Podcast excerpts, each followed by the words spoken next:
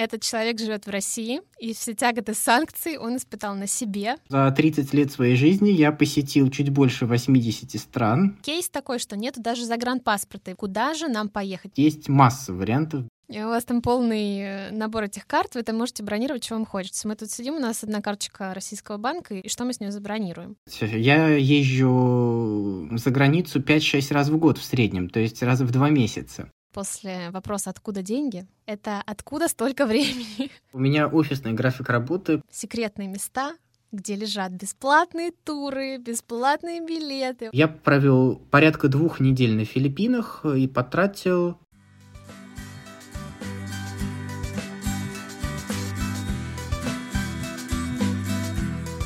Привет, я Кристина, а вы слушаете подкаст «Нормальные люди».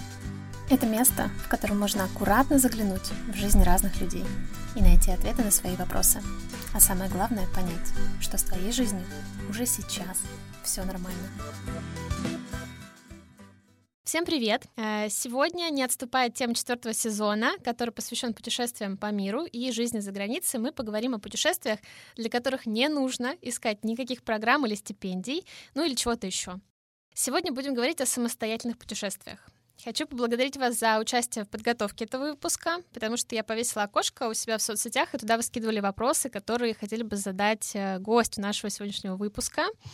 Мы их сегодня обязательно обсудим. Сегодня в гостях у меня человек, который нам раскроет секреты, как путешествовать по миру, даже если все границы закрыты, если мир накрыл ковид, если билеты на самолет стоят как одна из твоих почек. Ну и, конечно, самое важное, этот человек живет в России, и все тяготы санкций он испытал на себе, Поэтому я бы на вашем месте уже приготовила листочки и записывала бы. Сергей Иванов сегодня у нас в гостях. Сережа, привет. Да, привет, спасибо за приглашение. Постараюсь э, действительно, может, поделиться своим опытом и какую-то полезную информацию слушатели почерпнут из нашего диалога. Если бы я тебя представляла через список стран, которые ты посетил, мы бы здесь с тобой на несколько часов застряли. Поэтому можешь ты, пожалуйста, сам о себе э, сказать самые важные какие-то вещи про твою карьеру путешественника, что нам о тебе нужно знать? Я из России, живу в Москве, и, может быть, э, отчасти мне немножечко легче, чем другим моим соотечественникам, перемещаться по стране и по миру. Что могу сказать? Что за 30 лет своей жизни я посетил чуть больше 80 стран. Стараюсь этот список постоянно наращивать, но не всегда удается ввиду обстоятельств последних лет посетил около 60 регионов России, то есть я стараюсь э, чередовать направления своих поездок. Вот. Страны достаточно разные, на разных континентах, разных частях, визовые, безвизовые. Э, и вот мои планы постоянно расширяются, постоянно хочется чего-то нового, не останавливаюсь на достигнутом. Поэтому сегодня какие-то лайфхаки я постараюсь э, передать слушателям, как не потерять э, хватку, как не потерять охоту к путешествию, может быть, как э, стараться двигаться вперед, несмотря ни на что.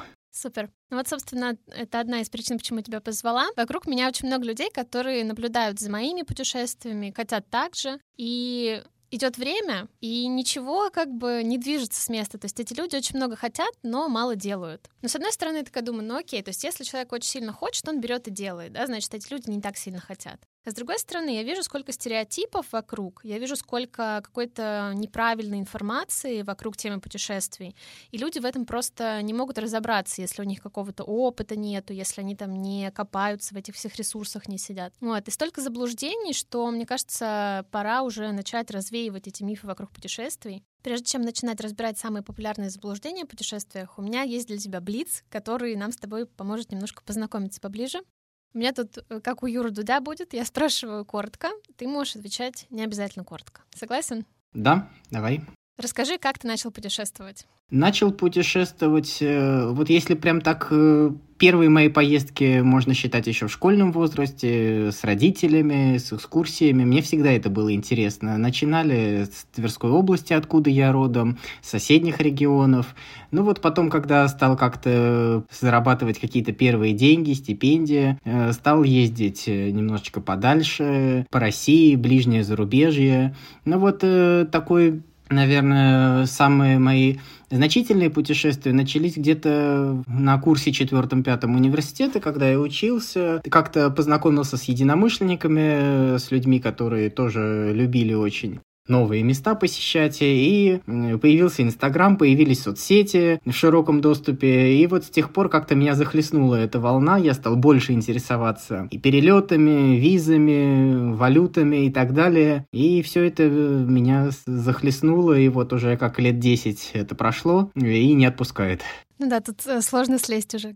Ты путешествуешь один или с кем-то? Чаще всего я путешествую один, по той причине, что, во-первых, у меня достаточно высокий темп путешествий, э, немногие его могут выдержать. Я езжу за границу 5-6 раз в год в среднем, то есть раз в два месяца.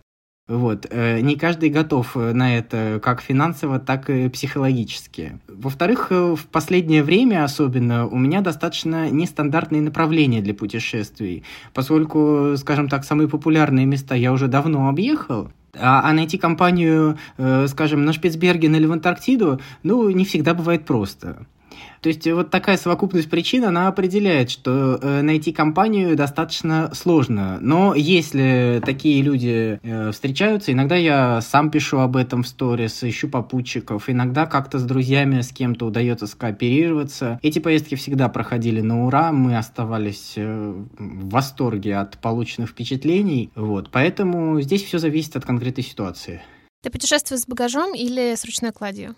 90 с лишним процентов моих путешествий без багажа поскольку багаж чаще всего отягощает, он сковывает, э, он привязывает к определенному месту. Э, и самое главное, что перелеты с багажом, как правило, стоят гораздо дороже перелетов без багажа. Но вот э, из всех моих поездок, наверное, три или четыре раза это были длительные поездки, скорее не путешествия, а такие командировки, стажировки на срок там больше двух-трех недель, месяца, когда я вынужден был брать багаж.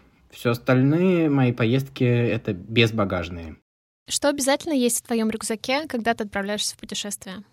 Ну, помимо банальных вещей вроде паспорта, запаса небольшого наличных денег и банковских карт, э, всегда беру с собой аптечку, причем ее ассортимент варьируется, опять же, от длительности и от направления поездки. В последнее время беру с собой штатив, если я еду один, и я знаю, что будут какие-то достаточно пустынные места, где вряд ли найдется человек, способный меня сфотографировать. Вот, так что этот прибор тоже помогает. Ну и минимальный набор Э, одежды, предметов гигиены. В принципе, здесь все банально, каких-то особых талисманов, там, оберегов, как у некоторых людей, я не имею. У тебя есть какая-то любимая страна? Любимых стран у меня достаточно много, потому что есть места, которые действительно притягивают своей атмосферой, какой-то особой энергетикой, историей. Ну, так вот, э, боюсь показаться банальным, но скажу, что это Италия, что это Португалия, э, что из азиатских стран, наверное, я бы с удовольствием вернулся бы в Японию, в Сингапур. Очень люблю Турцию, учитывая все ее многообразие, Норвегию. То есть стран, в принципе, достаточно много. Они разношерстные, но они все интересны интересные и вот притягивают и заставляют тебя любить. Есть ли нелюбимая страна? тоже есть. То есть такие, в которые я вряд ли когда-либо вернусь еще раз, которые как-то не зацепили, э, может быть, не сложилось и организационно, или по каким-то еще причинам. Э, ну, маловероятно, например, что если вот конкретные примеры, вряд ли я вернусь когда-нибудь на Кипр, Наверное, я бы не поехал второй раз в Ливан под вопросом насчет э, Аргентины, скажем. Ну, то есть есть какие-то такие страны, которые э, я раз посетил, посмотрел, и больше меня в них не тянет вернуться. Сколько языков ты знаешь? Э, ну, помимо русского, я знаю на таком достаточно разговорном варианте английский, который, собственно, мне и по работе нужен, и в путешествиях основной. Неплохо знал французский, но в последнее время его подзабыл, поскольку редко использую. И в свое время немножко учил итальянский и немножечко испанский для того, чтобы перемещаться по этим странам. Конечно, ввиду редкого использования плохо их помню, но вот перед поездкой я стараюсь опять э, немножечко погрузиться, почитать что-то, освежить в памяти, и так немножко на базовом уровне стараюсь их поддерживать. Ну вот основные такие европейские базовые языки. Ты когда-нибудь опаздывал на самолет?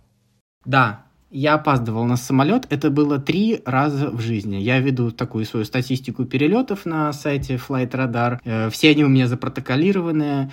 Один раз это было в Италии, когда из-за опозданий на железных дорогах я опоздал на одну стыковку, потом на другую, и в конечном счете я не смог приехать в аэропорт к нужному времени. Это был рейс из Милана в Москву. Но, к счастью, я купил тут же новый, который был через несколько часов за вполне вменяемые деньги.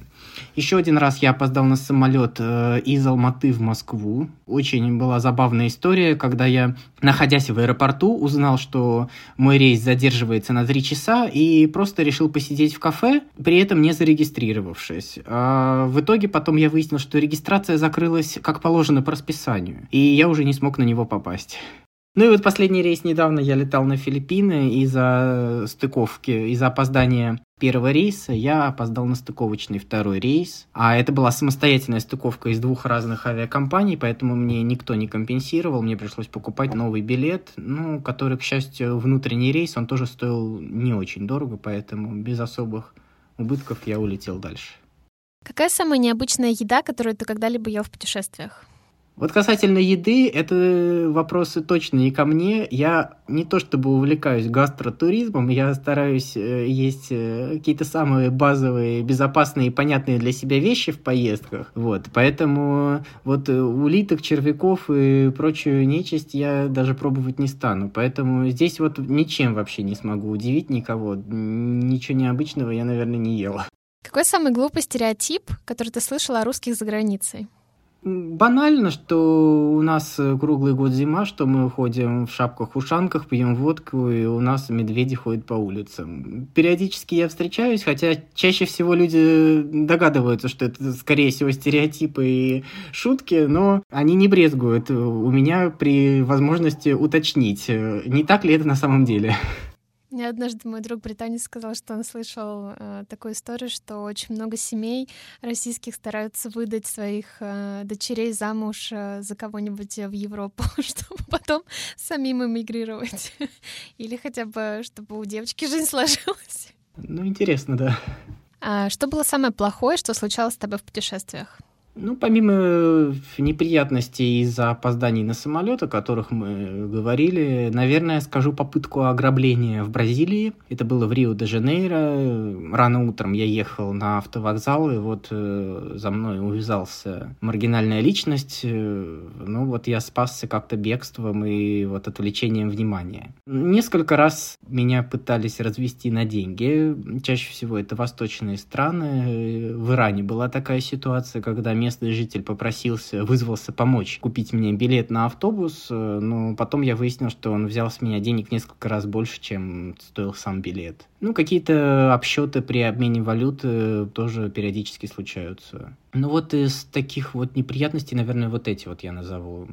Все остальное можно пережить. Есть ли страны, в которых ты жил больше, чем полгода? Больше чем полгода, кроме России, я жил во Франции. Это было в 2015 году. Я получил э, стажировку в университете Сорбоны когда учился на пятом курсе, была такая программа для э, студентов, которые знали иностранный язык, имели хорошую успеваемость. В общем, они могли поучаствовать в отборе, что я и сделал. И вот таким образом я жил и учился во Франции. И этот э, год, который там прошел, конечно, он наложил большой на меня отпечаток, в том числе и как на путешественника, поскольку жизнь в Европе, открытые границы, лоукостеры, удобные стыковки, хабы, все это, конечно, так немножечко окрылило меня, и за этот год я старался, конечно, посетить как можно больше интересных мест. Кстати, напомню, что у меня уже есть выпуски, в которых мы обсуждаем, как учиться за границей совершенно бесплатно и при этом получать большую стипендию на жизнь, которая будет покрывать все ваши расходы. Есть как минимум три разные программы, и их мы обсуждаем в четвертом, пятом и седьмом выпуске четвертого эпизода подкаста. У тебя уже есть билеты в следующее путешествие? Да, у меня есть билеты в следующую поездку. Я планирую вот на 23 февраля будет несколько выходных. И так пока пристреливаюсь к майским праздникам. Вообще, конечно, раньше у меня была хорошая традиция планировать все заранее, стараться по раннему бронированию выкупить какие-то выгодные предложения, забронировать отели. Последние годы наложили серьезный отпечаток на эту историю. Ну, э, стараюсь как-то планировать и направление, и даты, ну и как-то по возможности отслеживать, купить что-то более выгодно, чем это может быть последний момент. Круто. Ну что, у меня блиц все, поэтому перейдем к мифам. Я хочу подчеркнуть, что Сереж живет в Москве, не в Европе. У него нет дополнительных паспортов, у него нет никаких э, там ВНЖ третьих государств, да, поэтому с точки зрения примера это такой вот достаточно идеальный, как я считаю, пример того человека, который 5 на 2 работает, да, с 10 до 5. То есть самая стандартная жизнь стандартного человека в Москве. Ну, единственное, что здесь Москва как хаб, да, может быть э, немножко в помощь. Да, я действительно могу подтвердить, что, конечно, находясь в России, сейчас э, значительные есть сложности с логистикой, с финансами, с перемещениями. Ну, из всего можно найти выход, и вот человек существо вообще очень адаптивное, и последний э, год-полтора это доказали во всей красе, всевозможные сервисы, услуги, чего только не появилось. Думаю, что мы сейчас немножечко приоткроем завесу тайны, все-таки как можно облегчить себе жизнь. Я бы начала прям с такой, знаешь, ситуации, когда вот э, вообще у нас ничего нету. Вообще кейс такой, что нету даже загранпаспорта. И вот мы сидим и думаем, куда же нам поехать. То есть э, такой стереотип, что если у меня нет загранпаспорта, то путешествовать я могу только внутри России. И это не так. Что посоветуешь тем, у кого нет загранпаспорта, но хочется куда-то сменить обстановку?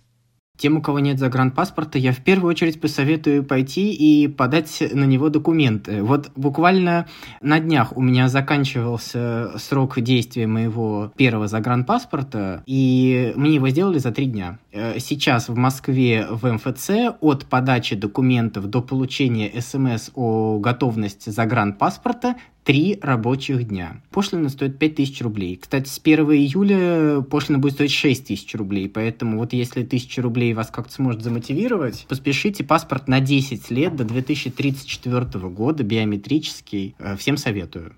Ну, э, если э, как бы совсем не втерпешь, а куда-то хочется, то подскажу, что по российскому паспорту внутреннему, помимо всей нашей необъятной страны, можно спокойно выехать в Беларусь, в Казахстан, в Армению и в Кыргызстан вот эти четыре страны, ну, еще есть непризнанная республика Абхазия, в которую тоже въезд по российскому паспорту. В них э, можно въехать и пребывать там достаточно долго, от 30 до 90 дней. Поэтому вот эти страны к вашему распоряжению, если хотите что-то новенькое. Беларусь э, минимальные различия с Россией, Казахстан, Кыргызстан, э, немножечко Азии почувствуете себя за границей чуть-чуть.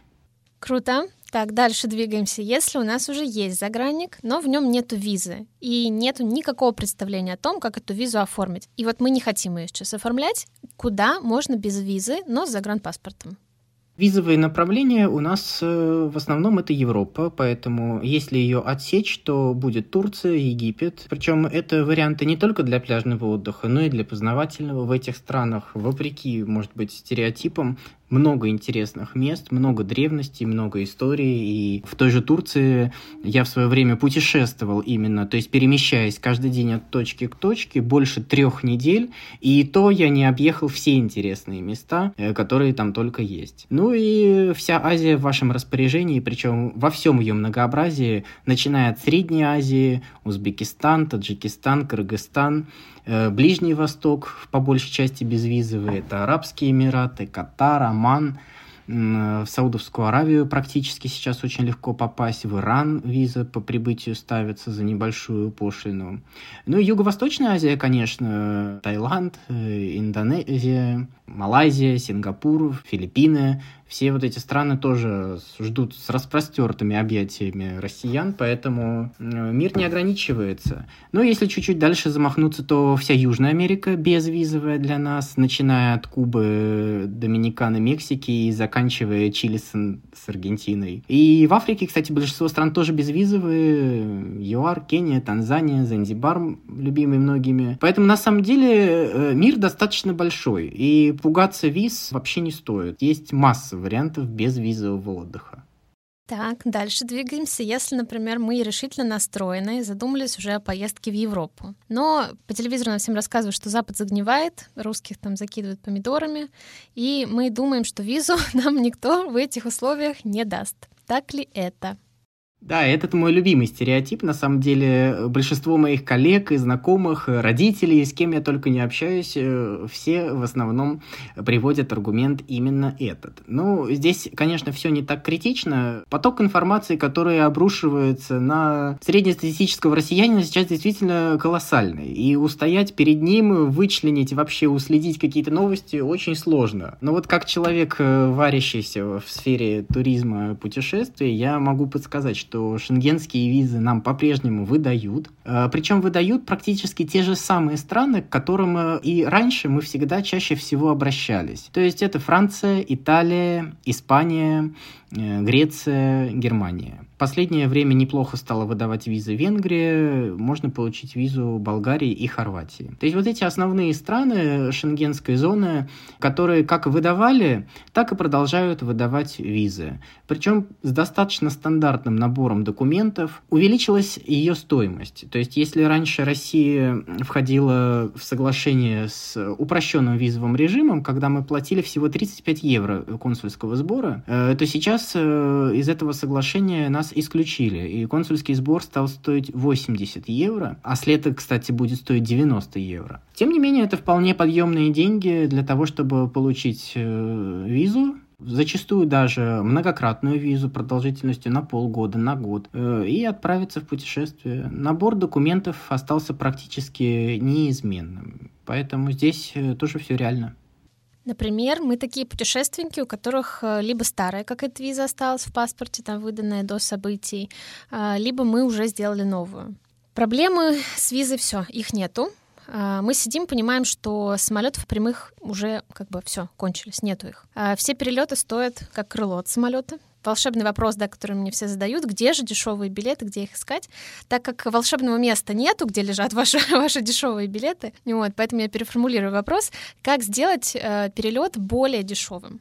Э, прямых перелетов в Европу действительно сейчас нет, поскольку все европейские авиакомпании свернули э, полетные программы в России, а российские попали под санкции и не имеют права пересекать воздушное пространство Евросоюза. Единственная авиакомпания, которая продолжает летать из России в Европу, это Air Serbia, сербская компания. Сербия не присоединилась к санкциям, поэтому есть прямые перелеты из Москвы в Белград. Э, единственный нюанс, что они стоят действительно очень дорого, поскольку Air Serbia чувствует свою монополию на этом направлении, поэтому на них э, даже я бы не стал ориентироваться. Конечно, основным э, хабом для россиян сейчас стала Турция. Собственно, она всегда им была, но сейчас ее роль э, возросла до небес, поскольку в Турцию летает летает очень много российских авиакомпаний, практически из всех городов э, в России, где есть международный аэропорт, есть рейсы в Турцию. В Стамбул, в Анкару, в Анталию, в какие-то более мелкие курортные города.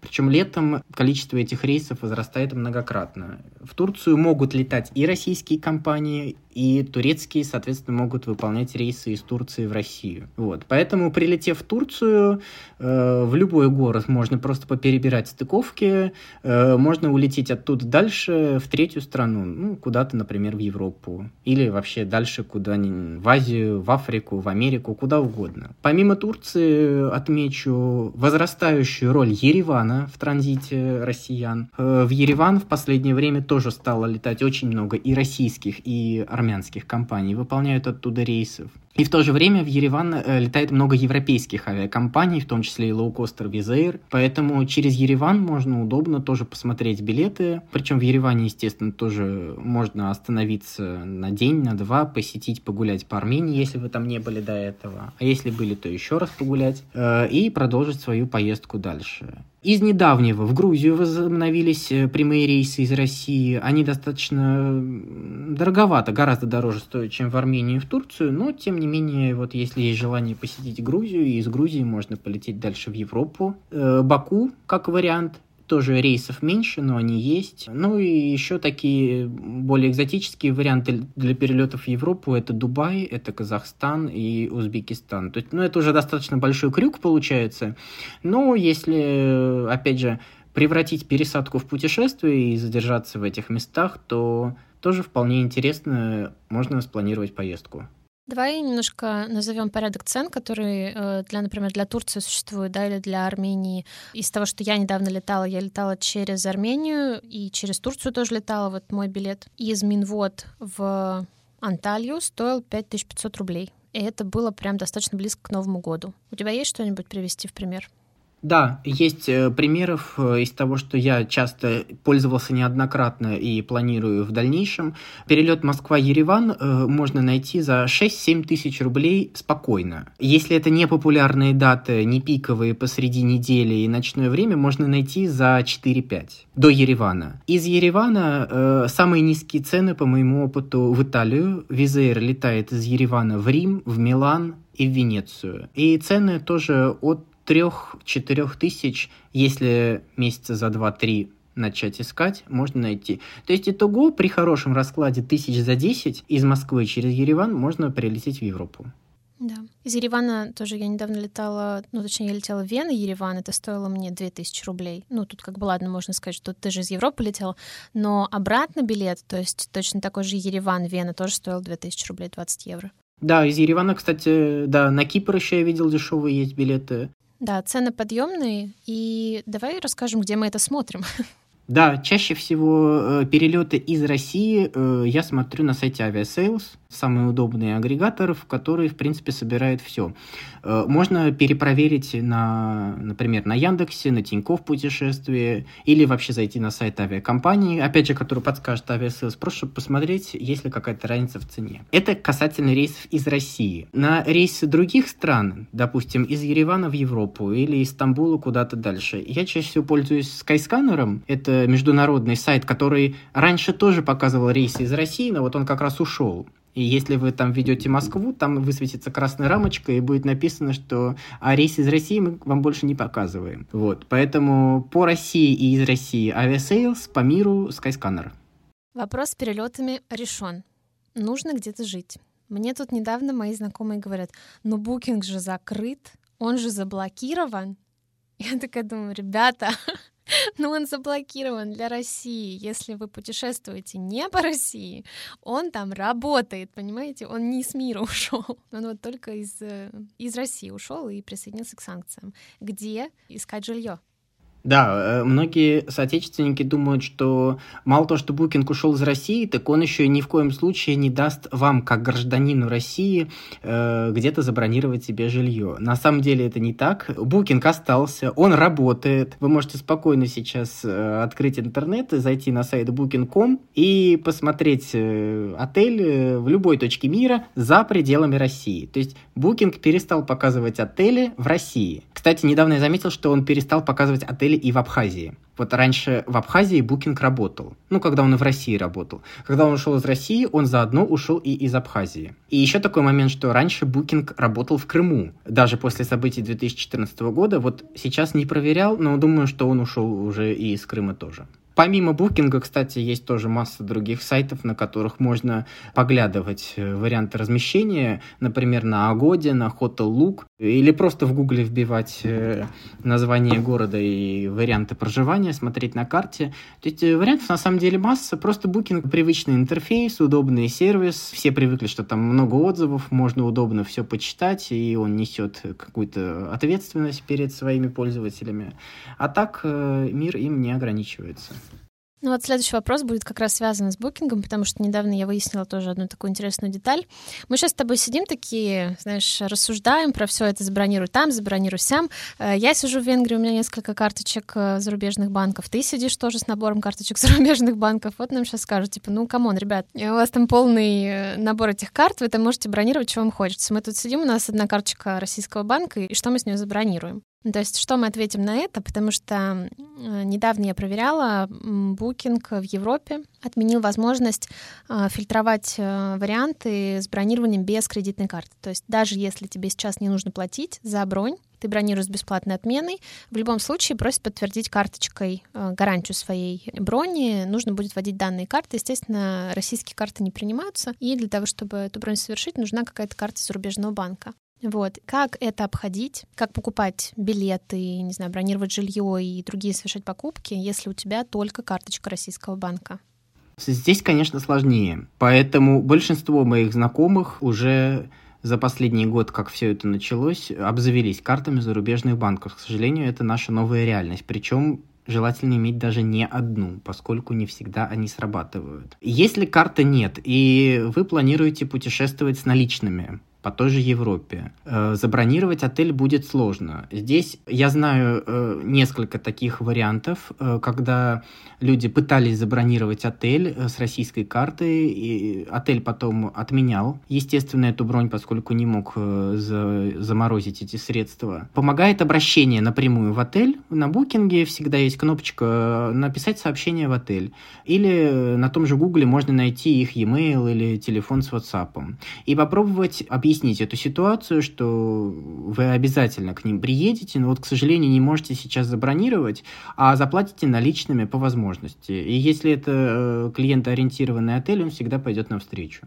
Э, ну и еще как вариант могу посоветовать обратиться к друзьям, к знакомым. Э, ну и, наконец, крайний вариант – это искать отели на российских э, сервисах. Вот, наверное, самый такой крупный сейчас – это «Островок». Это российский агрегатор, на котором есть европейские отели. Ну и не только европейские, отели со всего мира. Естественно, там очень маленький выбор, поскольку о нем мало кто знает. И цены там повыше, чем на Booking е, поскольку Островок э, берет свою комиссию. Но зато там вы можете заплатить э, и забронировать жилье с российской картой. Да, если говорить про покупку авиабилетов, то через Aviasales все прекрасно покупается с российской картой, потому что они уже эту ситуацию починили. Вот, и там, да, там можно да, с билетами та же самая история. Aviasales – это российский сайт, и он предлагает купить билеты через российских агрегаторов, через российских посредников. Поэтому на Aviasales можно спокойно оплатить любой билет по Европе, по миру, из любой точки совершенно российской картой. Опять же, единственное, нужно учитывать, что цена на него, скорее всего, будет выше, чем если вы зайдете на Skyscanner или на сайт этого европейского перевозчика, посчитав цену в евро. Поэтому на самом деле изготовление зарубежной карты – это достаточно выгодная инвестиция, которая окупится буквально в течение одной-двух поездок. Про карты, раз уж мы начали, это уже, да, действительно наша новая реальность, это уже то, что нужно всем иметь, если вы хотите куда-то выезжать из страны подальше, да, чем, чем Грузия и Армения. И расскажи про свой опыт, где ты делал карты, сколько это стоит, насколько это трудно. Значит, вопрос получения банковских карт, конечно, стоит действительно очень остро, потому что банковские карты, ну вот многие скажут, что ну я буду везде платить наличкой. Да, но без карты сложно купить э, билет в автомате, сделать какую-то покупку онлайн, э, билет на самолет. Да и банально во многих европейских странах за последние годы, может быть, если вы давно не были, для вас это станет неким открытием, по крайней мере, для меня так стало, что очень увеличилось э, распространение карт именно в платежах. Допустим, я прошлым летом путешествовал по Норвегии, и во многих местах там просто не принималась даже к оплате наличная валюта, а принимались только банковские карты. То же самое, кстати, было в Исландии. Поэтому без карт действительно сложно. У меня сейчас есть карты э, Кыргызского банка и двух казахских банков.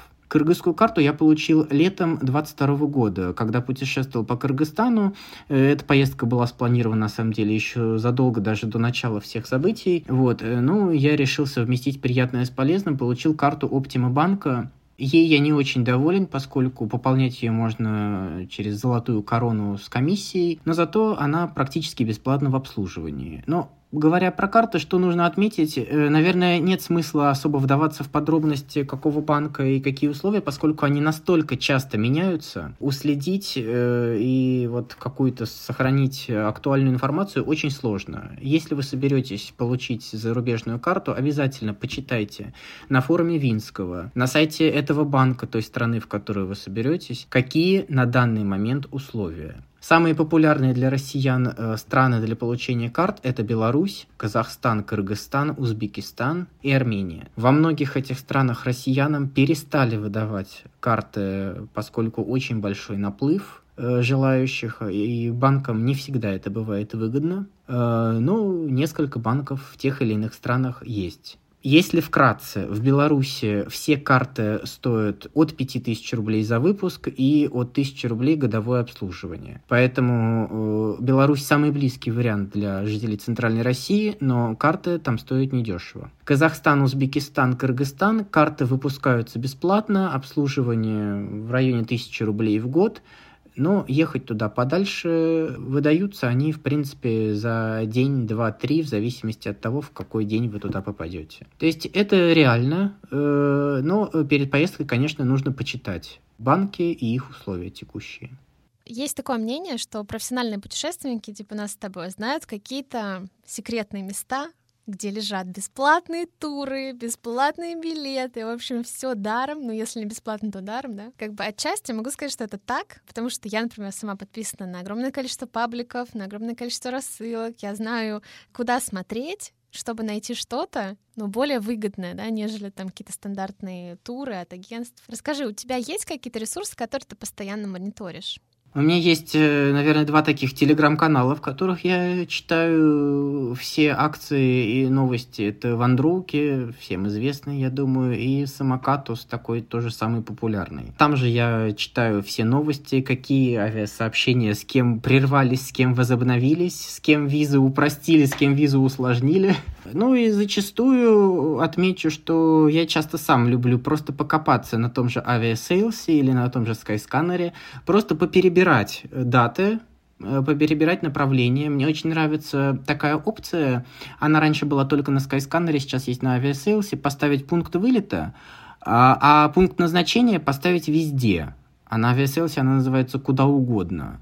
И в определенные даты вам просто агрегатор подскажет, вот если у вас нет четкой цели, куда можно вот всех дешевле слетать. А если говорить о загранице, то через какую страну всех дешевле вам будет полететь куда-то дальше. Таким образом, вот перебирая вот э, эти ресурсы, можно найти порой что-то действительно интересное. Даже от, об этом, может быть, нигде больше и не сказано.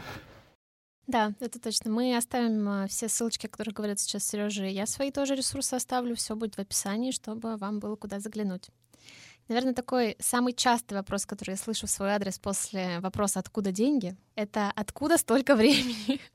То есть откуда столько времени путешествовать, так надолго уезжать? Ну, то есть в моем случае всегда было так, что я всегда либо договаривалась с начальством, либо у меня какой-то был такой график, что я могла уехать. То есть я не ходила в офис там с 10 до 5, поэтому вот у меня это время было. Э, у тебя стандартная работа, с 10 до 5 ты сидишь на работе, да, но все равно ты умудряешься ездить, э, как ты сказал, уже 6 раз э, в год, выезжать за границу, это действительно практически каждые два месяца ты куда-то летишь. Сережа, откуда время? Ну, на самом деле, вот э, действительно у меня офисный график работы, который практически не предполагает удаленки и всего 28 календарных дней отпуска. Но, наверное, мне повезло с начальством, поскольку оно достаточно лояльно к распределению этих дней э, в течение года. Я всем хочу напомнить, что помимо 28 дней отпуска у нас там 100 с лишним в году еще выходных и праздничных дней. Поэтому, если разумно подойти к планированию своих поездок, то не обязательно ограничиваться отпуском. Да, на новогодние праздники цены всегда дороже. Но опять же, если раннее бронирование, если присматривать какие-то акции, то можно легко куда-то полететь именно на эти дни и вообще не потратить ни одного отпускного дня. Э, дальше у нас есть замечательные майские праздники, когда мы отдыхаем. Вот в этом году я смотрел 3 дня на 1 мая и 4 дня на 9. А между ними всего 5 рабочих дней. Ну вот кому как, но вот мое руководство разрешает взять вот так 5 дней, вычленить так, чтобы соединить майские праздники и в итоге отдыхать там дней 12 в совокупности. Поэтому отпуск можно делить. Опять же, напомню, Трудовой кодекс Российской Федерации о том, что отпуск может быть разделен по желанию работнику, ну, по согласованию, конечно, с работодателем, на несколько частей. Одна часть должна быть 14 дней, 2 недели отдохнуть, а вот оставшиеся 14 вы можете делить так, как вам угодно. Вы можете прибавлять по одному, по два денечку к субботе с воскресеньем и устраивать мини-путешествие там на 4, на 5 дней куда-то. Может быть, это будет не очень далеко, не за границей, не обязательно, куда-то по России поехать. Но несколько дней они всегда позволяют перезарядиться, отдохнуть и с еще большей силой работать. Ну и такой небольшой совсем совсем узкоспецифичный, может быть, лайфхак, но я им активно пользуюсь. Вот э, если пойти сдать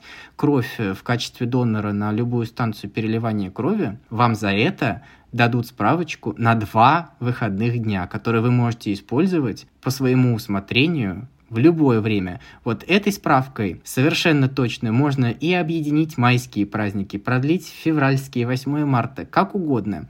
И таким образом можно насобирать несколько справочек и накопить себе, ну, целый такой отпуск. И эти справочки оплачиваются по вашему среднему заработку. Так что вот всем студентам, активистам на заметку.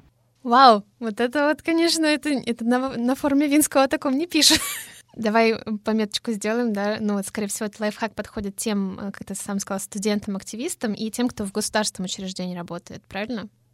Вообще, трудовой кодекс не делит работодателей на государственных и на частных. Она подходит для любого. Ну, конечно, работодатель может быть не очень доволен, э, особенно частник, э, что куда-то вас надо отпустить и еще и заплатить вам за эти дни вашего отсутствия. Ну, я знаю много коллег из сферы торговли, и из самых разных сфер, которые пользуются этим, э, просто отстаивают свои права, и вполне себе этот лайфхак работает.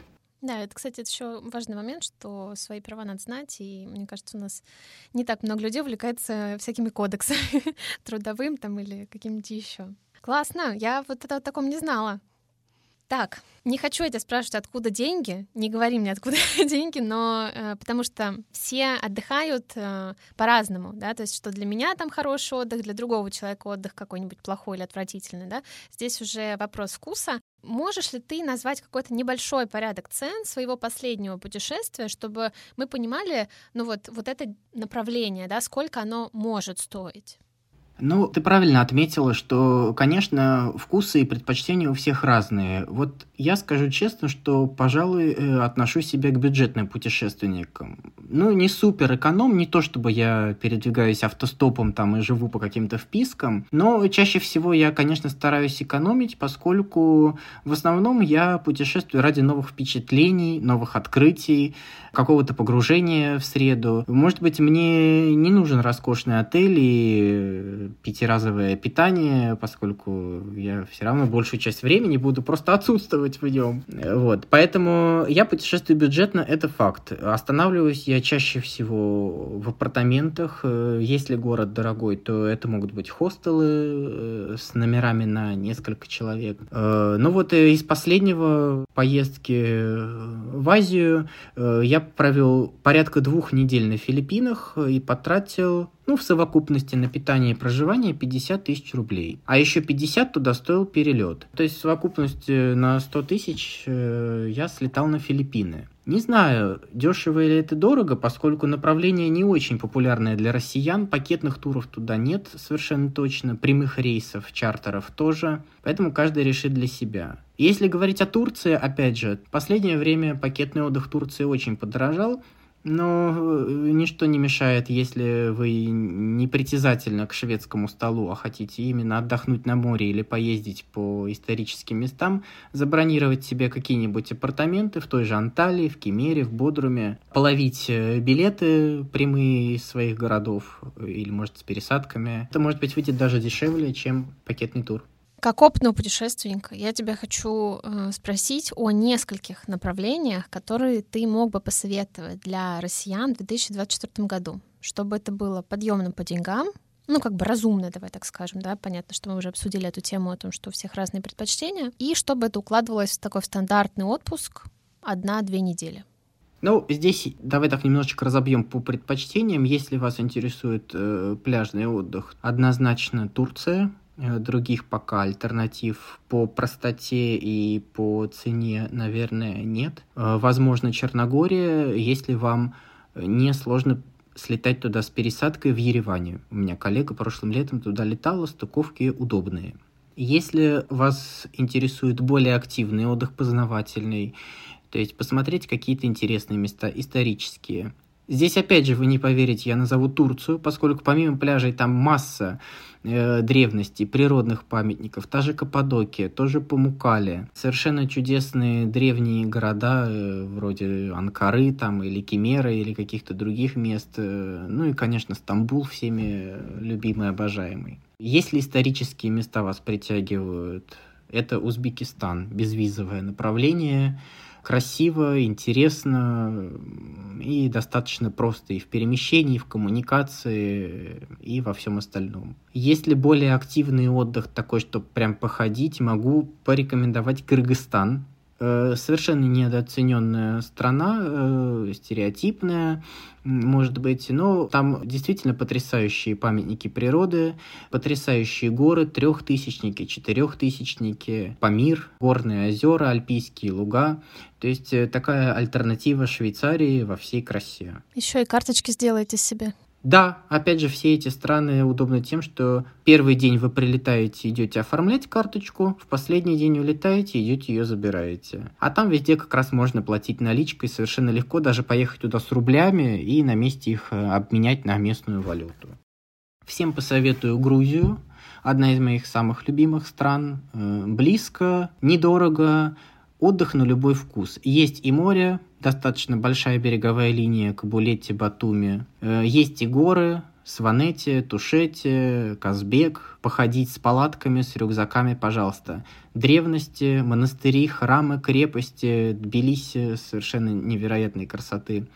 Поэтому Грузия, отдых на любой вкус – Добраться, кстати, очень удобно можно из Владикавказа. Прямые перелеты в Грузию мы говорили, что стоят дороговато. А вот во Владикавказ можно слетать внутренними рейсами, победой. Это будет гораздо дешевле. Из Владикавказа до Тбилиси э, ходит такси по мере наполнения. Буквально 3 часа, там в районе 3000 рублей стоит эта поездка. Обратно точно так же. Вот. В Армению тоже поменьше страна, поменьше интересного, но несколько дней смело можно провести. Вот если безвизовые э, такие самые доступные страны для россиян, вот такой перечень. А почему ты не говоришь про Египет, например? Там визу вам поставят штамп, когда вы прилетите в паспорт за 30 евро примерно. Да, Египет э, вариант тоже неплохой. Э, почему не говорю? Потому что заканчивается уже, на мой взгляд, ну, как сказать, заканчивается. Нужно быть готовым, что в Египте летом страшная жара. Э, с мая по сентябрь там будет 40 э, градусов. Это жарко даже купаться, не говоря уж о том, чтобы ездить на какие-то пирамиды или развалины. Поэтому вот э, Египет, февраль-март, и вообще ноябрь, декабрь, январь вот такой комфортный сезон и для купания, и для поездок, и для знакомства с достопримечательностями. Египет более специфичен. Все-таки это арабская страна во всех смыслах этого слова, поэтому нужно быть готовым к некой навязчивости со стороны местных жителей, к таким поаккуратнее с финансовыми расчетами. Ну, страна, конечно, тоже очень интересная. Побывать, я считаю, что на таких культовых местах, как пирамиды, э, стоит обязательно хотя бы раз в жизни. Мне, кстати, сейчас в голову еще пришла идея э, про Иран. Что если через Армению въехать?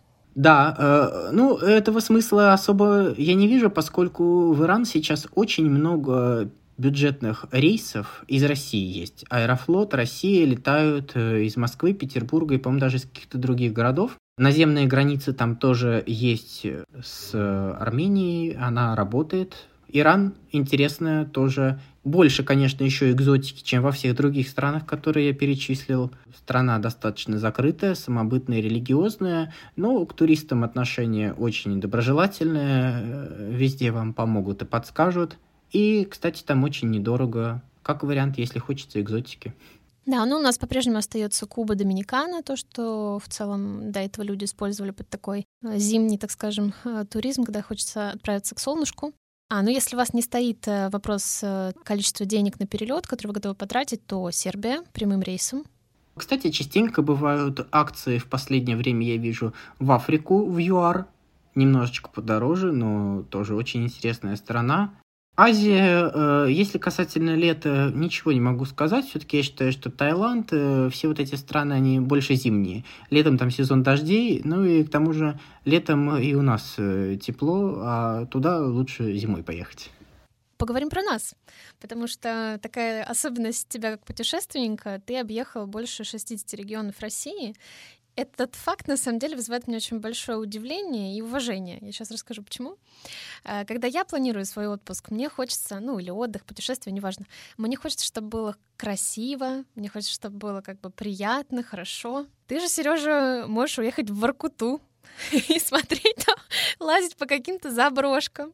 Я смотрю все эти истории и думаю, господи, как у него моральных сил хватает на то, чтобы все это вообще лицезреть. Потому что мне последнее, что хочется видеть, как плохо живут люди в окраинах нашей страны. Ты же прешься в любые дебри. Откуда в тебе вот столько энтузиазма? Потому что на самом деле с точки зрения исторической ценности, для понимания истории своей страны, конечно, ты делаешь великое дело. Но с точки зрения ощущение того, что я как бы в свое путешествие хочу морально и визуально отдохнуть, ну, Воркута — это не то место, куда бы я планировала свое путешествие.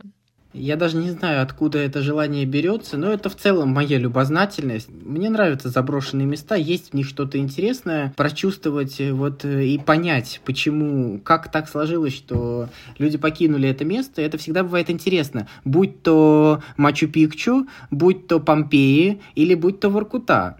Э, я назвал три заброшенных, полузаброшенных, ну или отчасти города, которые покинули люди в самые разные эпохи по самым разным причинам, но объединяет их именно это – э, сложная история, драматичная порой, то, как так случилось. Э, ну, на самом деле, я всегда э, был сторонник того, что богатство мира в его многообразии. Он прекрасен как раз тем, что в нем есть самые разные места. Это может быть потрясающие картинные галереи Франции и какой-нибудь ужас Бангладеша. Но всегда интересно понять, посмотреть, вот как так происходит, как там живут люди, почему и вот. Поэтому по России я тоже стараюсь активно путешествовать путешествовать. Собственно, я и начал э, свою карьеру путешественника с поездок по России, как я говорил. Сначала это была Тверская область, затем Центральная Россия, Золотое кольцо, Кавказ, Урал. На Дальнем Востоке был неоднократно. Э, то есть старался как-то расширить горизонты познания не только мира так в целом, но и своей страны, поскольку она действительно огромная и уникальна. И, конечно, всегда интересно понять, э, вот, чем люди живут в другом регионе, какие у них, э, может быть, традиции. Покажусь банальным, но, опять же, какая кухня, какие языки где распространены, какие народности преобладают. Все-таки определенная специфика есть. Э, там, Крайний Север или Кавказ, или Поволжье, или Урал. Ну, история, конечно, богатая, поскольку такие выдающиеся места, как, там, например, Соловецкий монастырь или Кижи, это всегда э, вызывает восхищение и восторг, что как в таких местах э, появились какие-то места, которые признаны объектами ЮНЕСКО, куда стремятся попасть люди со многих континентов, чтобы посмотреть и прочувствовать. Поэтому по России я считаю, что тоже очень интересно и нужно путешествовать, как-то расширяет познание. Можешь ли ты назвать какие-то, может быть, топ-3, ну, может, не обязательно три направления для путешествий по России, для такого внутреннего туризма? Ну, из тех мест, что я посетил в России, конечно, я далеко не все объехал. У меня достаточно большие планы на Россию. Конечно, я назову Камчатку. Это, наверное, самый выдающийся регион. Ну, он уникален по множеству причин. Действительно, такого количества вулканической активности в мире э, можно встретить, пожалуй, в Исландии и в Йеллоустоуне. Поэтому Камчатка уникальна, must visit, обязательно всем советую. Посоветую посетить Алтай. Мне очень нравится этот регион. Я несколько раз э, ходил с походами по нему, и количество удивительных, совершенно скрытых от посторонних глаз мест там зашкаливает. Поэтому даже если вы разок туда съездите и прокатитесь по Чуйскому тракту, э, не думайте, что на этом все. Там очень много красивых мест. Ну и назову свой любимый русский север. Э, местами драматичный, местами трагический, суровый, но очень интересный. Соловецкий монастырь, Кижи, Валаам. Э, вот эти места такие ключевые, которые тоже, ну, я бы всем посоветовал хотя бы раз посетить. На твой взгляд, в чем вообще сложность путешествий по России?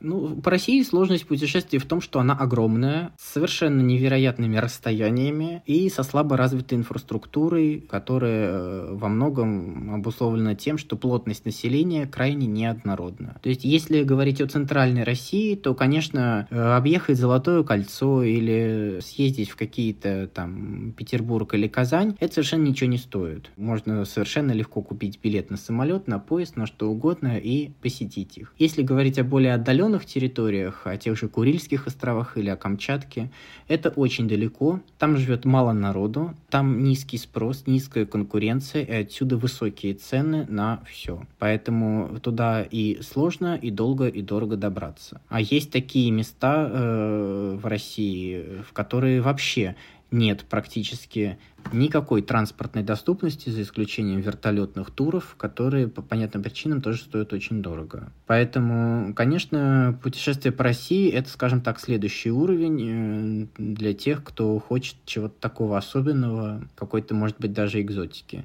Но места, конечно, действительно есть уникальные.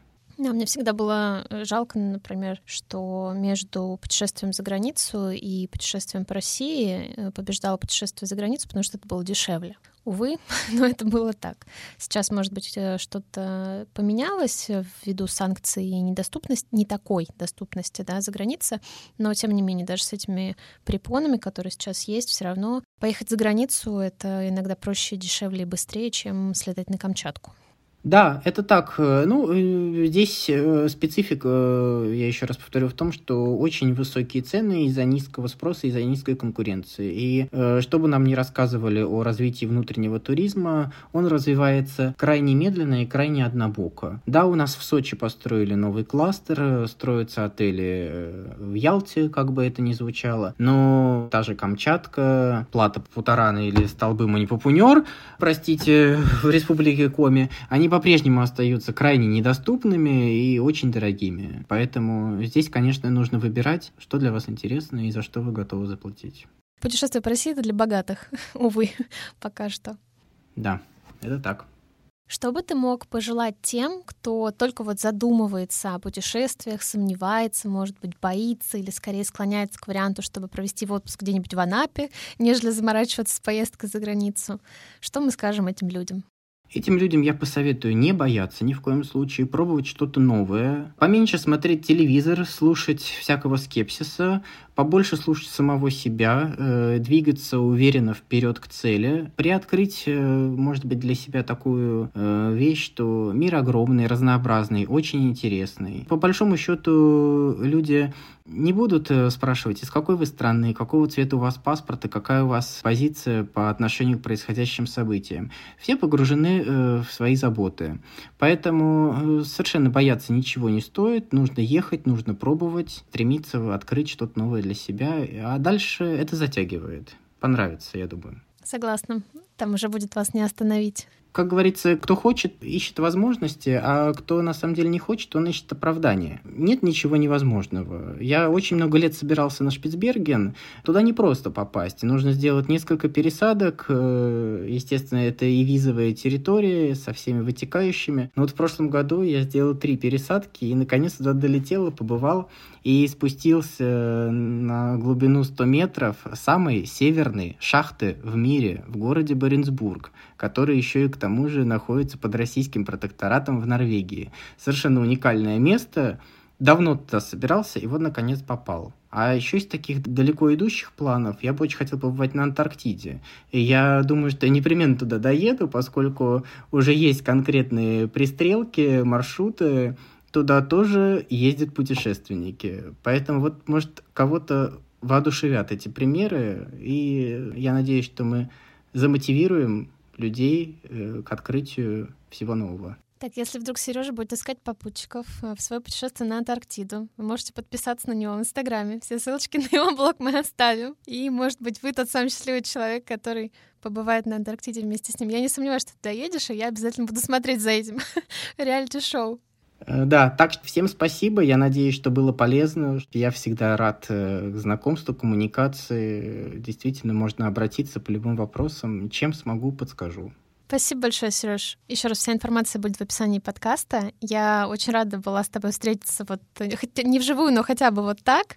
А, было очень приятно, информативно, и я уверена, что мы действительно сегодня разобрали самые такие популярные мифы, которые, может быть, а, пугали а, людей и останавливали их от их первого путешествия. Этот выпуск подошел к концу. Большое спасибо, что слушали. Для меня это правда. Очень важно. Я прошу вас поставить оценку этому выпуску или написать комментарий на той платформе, где вы его слушаете. Это поможет мне в продвижении. А если вы хотите поддержать меня как автора, в описании я оставлю ссылочку на платформу, где можно сделать донат. Я буду вам очень благодарна. Ну что, скоро увидимся. Пока-пока.